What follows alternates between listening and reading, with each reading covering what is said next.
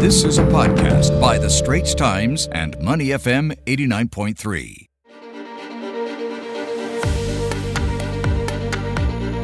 Let's turn our attention to the United States. It's getting dramatic as U.S. President Joe Biden's personal rivalry with Russian President Vladimir Putin intensifies more than ever after a dramatic ending to the president's Europe trip, the U.S. president, that is. In other news, uh, U.S. President Joe Biden holds the first face to face meeting with Ukrainian ministers since the Russian invasion, and President Biden is also proposing a new billionaire tax aimed at the richest Americans as part of the U.S. 2023 budget. Let's get the lowdown from Nirmal Ghosh, U.S. Bureau Chief for the Straits Times. Good morning, Nirmal. Let's start off with this one. Over the weekend, U.S. President Joe Biden delivering a forcefully and highly personal condemnation of Russia's leader, Vladimir Putin, proclaiming that he cannot remain in power. Now, the Biden administration has clarified that they don't have a strategy to, you know, change regimes. How much further, though, would President Biden's use of such, uh, let's call it blunt language, potentially further escalate tensions? Good morning. Yes, it was not helpful in terms of de escalation. In fact, the administration has been quite cool headed in its handling of this so far, resisting the calls for a no fly zone and so forth. But this would serve to confirm to Vladimir Putin what he himself has been saying, which is that there is a Western agenda to bring him down. A regime change. It rakes up these unpleasant memories of regime change by the United States that invariably go badly. In recent history, we've had Iraq and look at Afghanistan. So, yes, it does further escalate tensions. The real point is whether he meant it. So, as you say, the White House walked it back. Secretary of State Antony Blinken also walked it back. He said, We do not have a strategy of regime change in Russia or anywhere else. U.S. Ambassador to NATO Julianne Smith on Sunday said the president's comment was a principled human reaction after meeting with refugees fleeing Ukraine and hearing their stories. There is yet another aspect to it, which is that President Biden is somewhat prone to gaffes.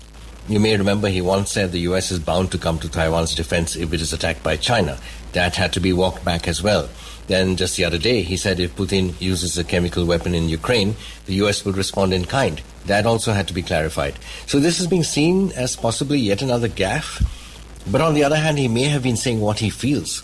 That is not administration policy it is quite obvious that whatever the case may be, they would be quite happy if Vladimir Putin were to be ousted.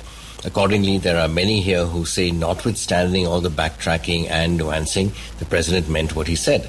Still, regime change means removing a leader by force. That is not and is unlikely ever to be U.S. policy in Russia. However, does President Biden want Vladimir Putin out? Does NATO want Vladimir Putin out? Absolutely, they do. Okay, Nirmal. So on on the same note, right? Uh, President Biden did meet two Ukrainian ministers in Warsaw on Saturday. That's the first face-to-face talks between the U.S. president and top Kiev officials since Russia's invasion began. Uh, could you share with us some of the highlights of the discussion? And you know what what does this mean? Is it a sign, perhaps, of growing confidence in the war, or or, or anything like that, for that matter? Yes, this served as a morale booster for Ukraine. Earlier, there was talk of the president actually visiting Ukraine, but that was shelved. So, this was the next best thing.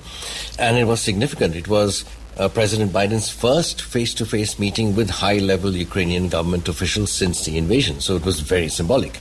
So, they talked about military and humanit- humanitarian assistance. Ukraine has been saying they need much more weaponry. They would have decided practical issues at this meeting and got a reading from each other on where they are at, which is militarily a bit of a stalemate, but with the Russians still having the upper hand, and where this is going.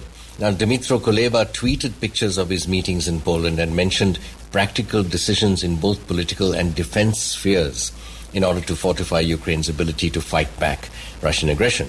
The symbolism almost as important as the substance in these meetings. Just recently, Nirmal, the United States said India's position over Ukraine was unsatisfactory, but also unsurprising given its uh, historical relationship with Russia. Uh, let's talk about what kind of impact this will have on the Quad partnership aimed at pushing back against China. And with India rapidly strengthening its ties with the West in recent years, does this shift their defense dependency on Russia to the U.S.?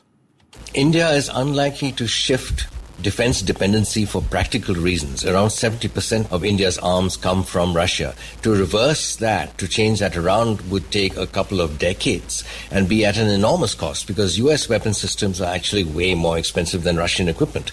As for the Quad, this is unlikely to make a difference. As you cited, the US has said India's position over Ukraine has been unsatisfactory, but also unsurprising given its historical relationship with Russia. And that is a fair statement. It means, yes, we are disappointed, but we understand why you are doing this. The Quad has greater strategic objectives which all four members share that is, India, Australia, Japan, and the United States. They will not let this get in the way. This podcast is available on our Awedio app. That's A W E D I O. Like us and rate us. And now, back to our podcast episode.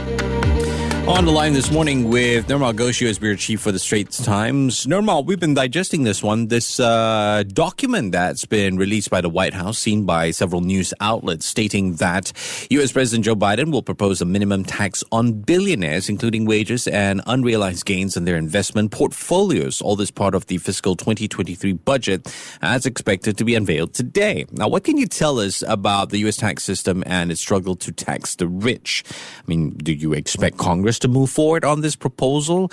I mean, when you consider uh, how efforts made to tax billionaires in the past haven't exactly succeeded. The tax would require that American households worth more than 100 million pay a rate of at least 20% on their income and also on the rise in value of their other assets like stocks and bonds. In actual fact, the billionaire minimum income tax, which is what it's called, would apply to a tiny, tiny fraction, the top one hundredth of 1% of households. By the way, according to the data I could find, America has 724 billionaires, but I've seen reports that this would apply to seven, maybe 700. The issue is the federal government does not tax that increase in the value of stock holdings until those assets are sold. So billionaires accumulate gains and then they are able to borrow against them. That is, they don't have to sell them and trigger capital gains tax. They just turn them into more money, in effect. And a lot of that goes virtually untaxed by the federal government. The White House has estimated that 400 billionaire families paid an average federal tax rate of just over 8% of their income between 2010 and 2018, much lower than, the, than what was paid by many millions of ordinary Americans. So President Biden has also promised to tax billionaires, so it is a political imperative for him and the federal government could do with a bit more money.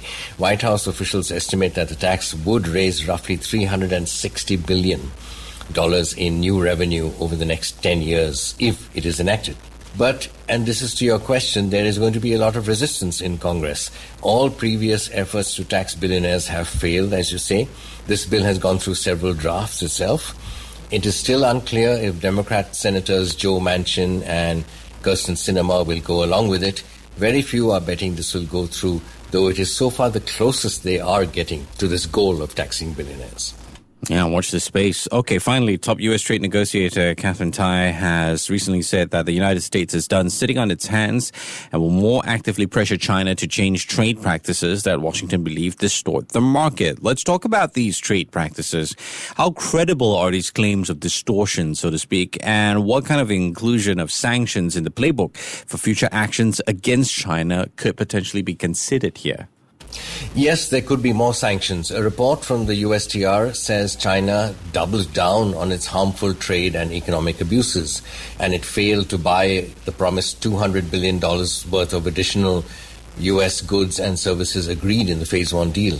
And they had the United States goods trade deficit with China hitting 355.3 billion in 2021, which is the largest since 2018.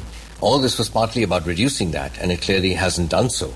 So now Washington is considering a new Section 301 investigation into China's industrial subsidies, and that could lead to more tariffs. Intellectual property rights violations could also be targeted, and the issue of use of forced labor in Xinjiang may also be factored into trade policy and attract sanctions. So clearly, they are looking at a new raft of measures, and that will also look good politically at home with the midterms coming up in November that they are being tough on China. Thank you so much for your time. Nirmal Ghosh, U.S. Bureau Chief for the Straits Times. Nirmal, you take care and stay safe. The Asian Insider Podcast channel is also available on Apple Podcasts, Spotify, Google Podcasts, and our Awedio app. That's A W E D I O. Like us and rate us.